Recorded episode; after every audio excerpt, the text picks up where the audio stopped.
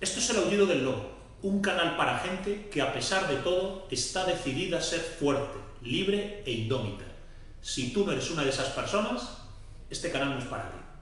Y hoy tenemos de nuevo aquí a mi amigo Alejandro, que es psicólogo, con el cual hablamos de las neuras del mundo moderno, y que hoy vamos a hablar de un tema que he estado hablando contigo estos días por teléfono y que llevabas tiempo comentándome, que es lo que llamas el yo coraza. Sí. Y que además parece que es una cosa que en tu consulta o incluso en la vida cotidiana ves con abundancia. Venga, pues comenzamos. El yo coraza, ¿cómo se forma? ¿De dónde surge? ¿Qué es? Vale, primero vamos a hablar de, de un libro que a mí me flipa, ¿de acuerdo? Que se llama El Advaita Bodhavipika, porque si, nos tenemos, si tenemos que hablar de mente, tenemos que hablar de hinduismo, porque son los que más siglos llevan. Sí, sí, lo ha comentado aquí muchas veces, que quien más ha estudiado la mente, la tradición oriental hindú. Yeah. Que es la percepción. Bueno, entonces, en el Arroita Boda de Ipica dicen que la mente tiene tres poderes, ¿no? El primer poder es de proyección, es decir, lo que hace es proyectar el mundo. Por así decirlo, ¿de acuerdo? Nosotros vemos en dos dimensiones las imágenes y sin embargo nuestro cerebro tiene la cualidad, o sea, el, la magia de convertir esto de dos dimensiones en tres, de crear profundidad, es decir, la proyección interna. Esto es alucinante. Luego hay que hablar de lo que él llama sobreimpresión, este texto sagrado, que aquí vamos a hacer una, una diferencia, ¿de acuerdo? Esta es muy científica, la diferencia entre percepto y concepto. ¿Vale? Cuando yo veo una manzana, eso es percepto puro, ¿de acuerdo? Es rojo, es de un tamaño, es de un color. Entonces esto es percepción pura. Sin embargo, imaginemos que yo veo esa manzana y tengo una descarga eléctrica. Y aquí tendríamos un concepto, porque yo entonces la manzana la asocio con algo negativo. Bueno, esta es la diferencia. Eso lo hace la mente también, es decir, percibe, percibe y eso. Luego es capaz de hacer asociaciones a, respecto a esa percepción. Es. Primer poder, proyección. Segundo poder, sobreimpresión. Por así decirlo, alguien puede ver una bandera del Real Madrid, y está bien claro que si la ve en Madrid o la ve en Barcelona, vamos a obtener conceptos. Aunque haya visto lo mismo. Ahí está. Pero no estamos ante el objeto puro. El objeto sin etiquetas, el objeto sin concepto. Bueno, y luego está el tercer poder de la mente, que es el ocultamiento de que esto ocurre. Bueno. ¿Cómo que el ocultamiento? Explica, no, me perdí. Vale, el ocultamiento.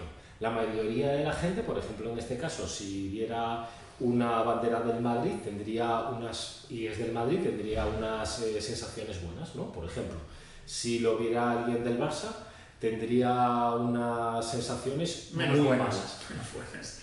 Si lo viera alguien en la selva, pues se taparía con ellos, se le quedaría el culo, porque es un trozo, un trozo de tela. No hay nada simbólico. Pero sin embargo, a estas personas les sería muy difícil entender, por ejemplo, que esa persona utilizara ese trapo de tela para otra cosa. Porque unos lo consideran un sacrilegio y otros otra cosa. O sea, el poder de ocultamiento es el poder de que solo es un trapo. Vale, entonces, para entendernos, la mente, por un lado, hace esa proyección, que en realidad sí. Es la manera que tiene de, aunque vemos en dos dimensiones, conseguir profundidad, con las limitaciones que a lo mejor tiene, pero suficientes para manejarnos en el mundo. Luego, esa idea de percepción.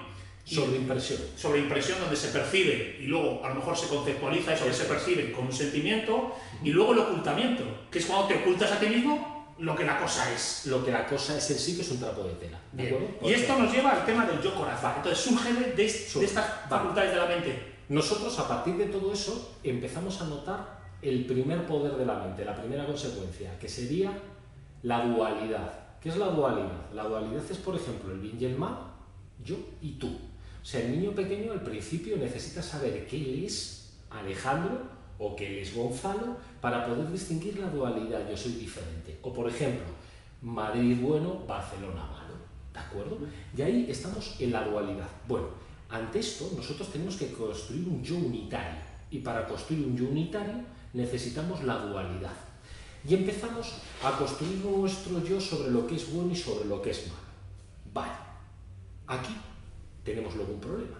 Nos podemos encontrar ante una persona que, que piensa totalmente diferente a nosotros. Y esto nos va a provocar que haya incoherencia. Vamos a ver, ¿por qué él piensa de una manera y yo pienso de otra? Y aquí, cuando las personas sufren mucho, se hacen los fuertes. Las personas, por ejemplo, cuando pasan por situaciones muy complicadas, como un bullying, por ejemplo, una situación de despido, una situación, yo qué sé, de lo que sea, ¿de acuerdo? es muy probable, o por ejemplo, un trabajo de ejecutivo, donde tienen que coger el corazón y guardárselo en el bolsillo. Es necesario que se creen un yo coraza. Si no se crean un yo coraza, son incapaces de ser insensibles con el otro. Vale, pero a ver, en, para no perder el hilo, sí.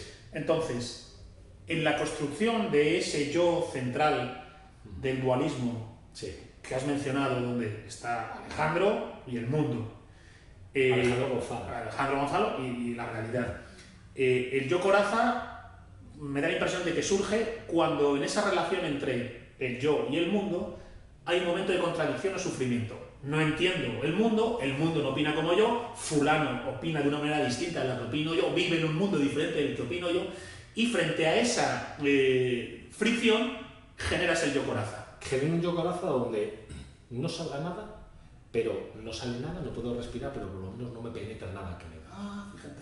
Vale. Es una buena idea esa. Por ejemplo, no sale nada, nada me penetra, pero en realidad apenas respiro. Me estoy ahogando. Me estoy ahogando. Por ejemplo, ¿quién ha notado esto? Es muy fácil notarlo en una relación de pareja. Quien no se ha construido una coraza, pero de, de kilómetros de espesor, en una relación de pareja. Para que no le hagan daño. Para que no le hagan daño. Bueno, pues por ejemplo, el yo coraza, llega un momento, sobre todo esto lo ves en ejecutivos, yo me he encontrado casos en consultas fascinantes. Que por ejemplo han sido abuelos, que por ejemplo han sido padres, o que les ha ocurrido algo y me dicen: es que estoy viendo una película de dibujos animados y me pongo a llorar.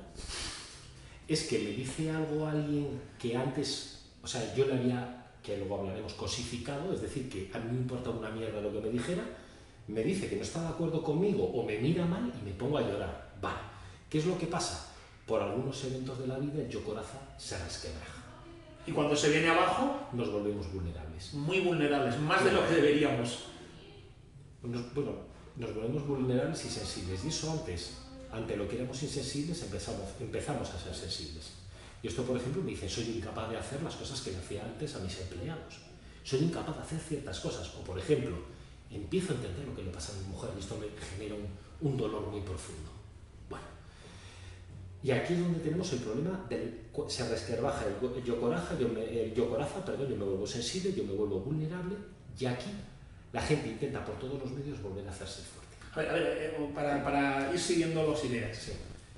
El yo coraza se construye frente a un mundo que no estás dispuesto a aceptar. Hay un problema de aceptación. Defensivo. De defensivo. En lugar de aceptar el mundo como es, lo que haces es levantar un muro para que no te haga daño. Ese muro te asfixia. Y a partir de aquí hay, hay una cuestión, y es que aquel que parece que está eh, fuera de tu mundo o no le entiendes, le cosificas, has mencionado.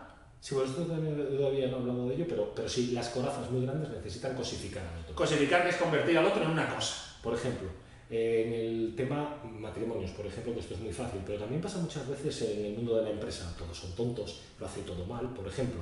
En el caso de mírame, eh, es que mira cómo habla, ha subido demasiado, es que pones la tele muy alta o la pones muy baja, o mira cómo te ríes. El otro se convierte en un monstruo. Sí, sí, se convierte, o sea, se cosifica, o sea, una, para el yo coraza actuar al cien por cien necesita cosificar a los demás. Esto lo vimos... No, esta es una frase la voy a repetir. Sí. El yo coraza para actuar al cien por cien necesita cosificar a los demás. Cosificar a los demás. Madre mía. Esto lo vimos, por ejemplo, muy claro en los partidos políticos de extrema derecha, extrema izquierda, donde cosifican al otro. Sí. ¿No? El rival político se convierte en algo que no... no es, una, es, es una cosa que se puede destruir, aniquilar, eh, condenar. No hay nada de verdad en su argumento, no hay una sola verdad en nada de lo que dice. Todas las verdades están de tu lado. Y la ocultación, de acuerdo, de que lo nuestro tiene fallas.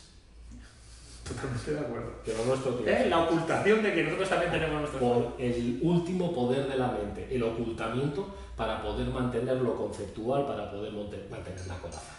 Cuando se resquebraja la coraza, empieza a haber unos problemas impresionantes. Pero ojo, esto es una, esto es una oportunidad de oro para volvernos sensibles y para podernos en contacto con los demás. Y, y con nosotros mismos. Personas. Sí, sí, y con nosotros mismos.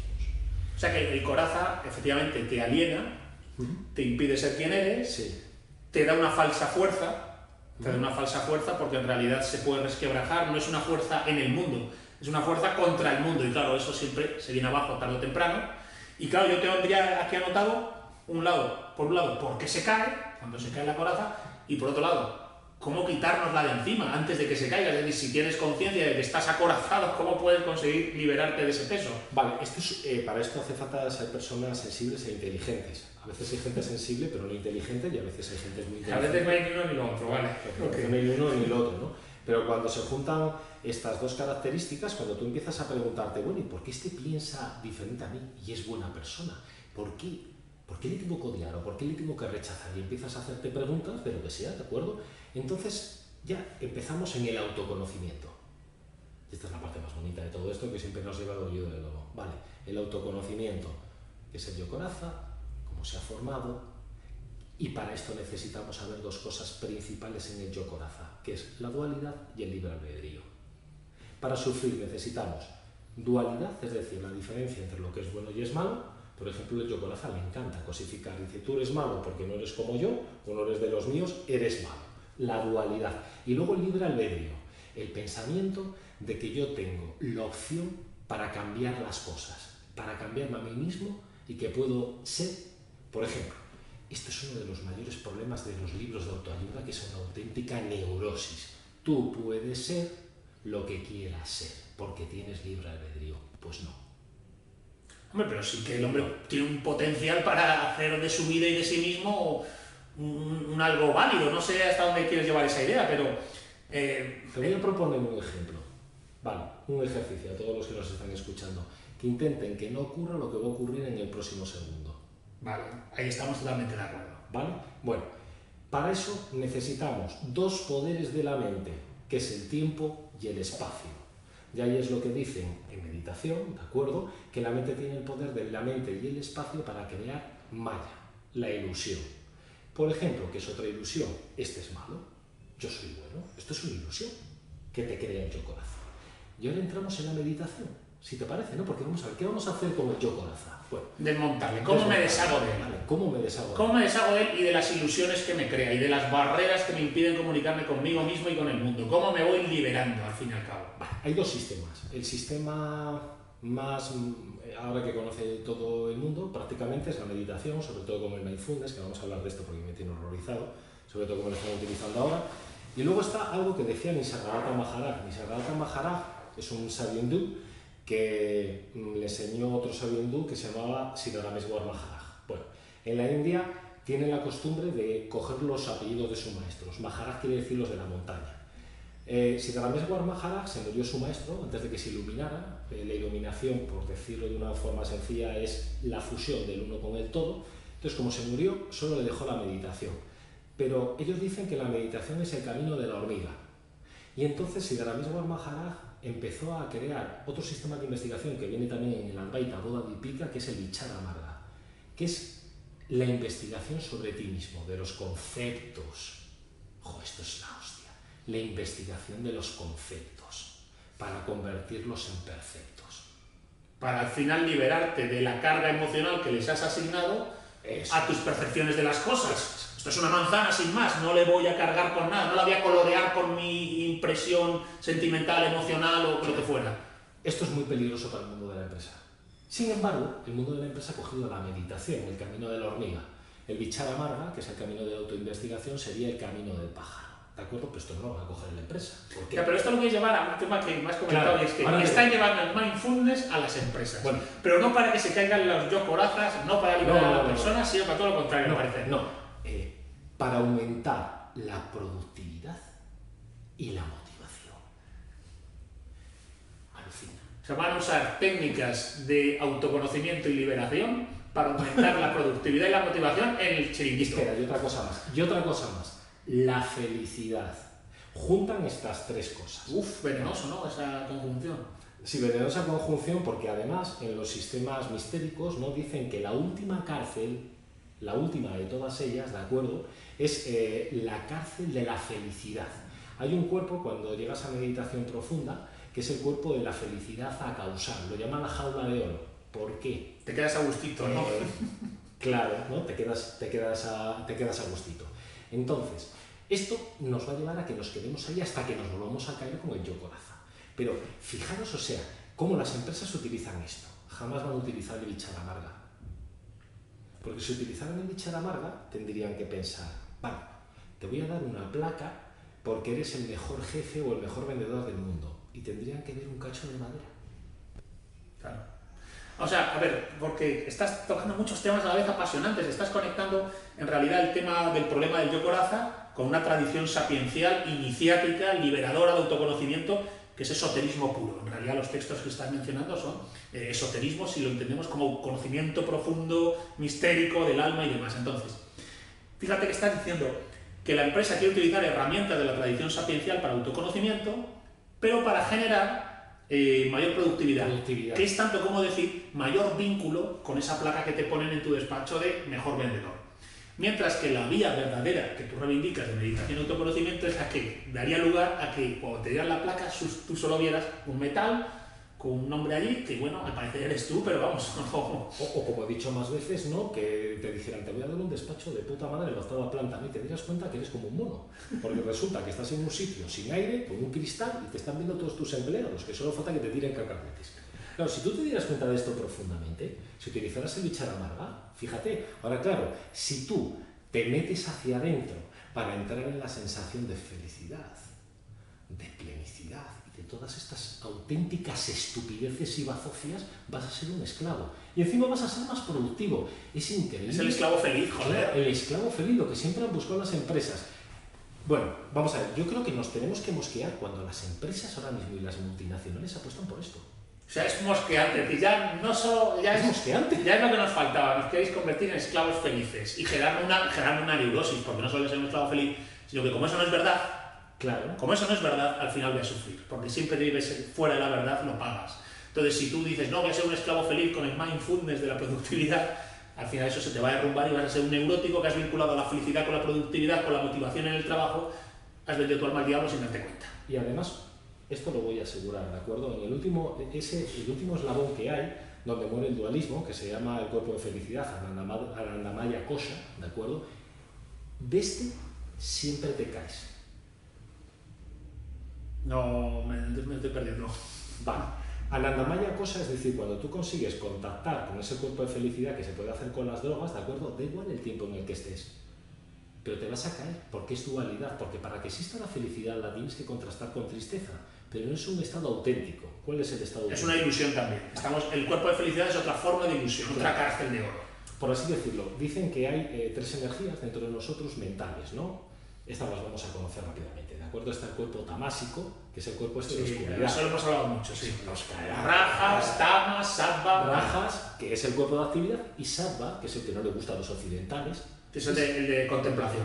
O el de no sentir nada, el de estar a gusto. Por ejemplo, en terapia la gente a veces me dice, esta semana me he encontrado muy raro. Y cuando empiezo a hablar con ellos, cuando la terapia vea bien, me dice, no he estado feliz, no he estado triste. Digo, has estado tranquilo. Has estado tranquilo, en paz, has estado en samba. Es que eso es muy raro. Digo, ah, bueno, claro que es muy raro. Es el estado superior del alma. Vale, ahí estás en un estado de equilibrio. Pero claro, en un estado de equilibrio no te puedo meter en rajas. ¿Y qué quiere la empresa? ¿Que estés en samba? O que estés en rajas, en activación. Rajas es activación, para que lo entiendan. Acción, eh, hacer, hacer cosas. Hacer cosas, hacer estar cosas. En, en movimiento. A ver, que no ha estado su mente queriendo hacer cosas, queriendo hacer cosas. ¿Dónde queréis que nos quiere llevar la empresa? A vivir un estado de neurosis rajásica. Rajásica. ¿Queréis que, ¿Queréis que nos van a llevar a un estado de equilibrio donde, digamos, no necesitamos... No, porque la obsesión, la obsesión por la productividad y el consumo es una obsesión rajásica, De, de actividad frenética, que además, si segui seguimos utilizando la terminología oriental, solo pretenden compensarla con actividades tamas, tamásicas, que son las de la inercia oscura del alma hacia la bebida, el alcohol, el sexo, la pereza, el, el aburrimiento, el abotargamiento, la televisión, todo eso serían fuerzas tamásicas o de tamas. Para olvidar todo lo que hemos trabajado y lo que no hemos estado en equilibrio. Bueno, pues esto nos lleva a cosas que ya hemos hablado aquí varias veces, y es cómo el mundo moderno está funcionando de una manera neurótica y no cultiva esa manera de ser sádica en la cual el yo coraza no tiene lugar. Claro, eh, por, por decirlo, si hay alguna persona que pueda ver este vídeo y que presuma de que él es muy fuerte, probablemente que tenga un yo coraza, ¿vale?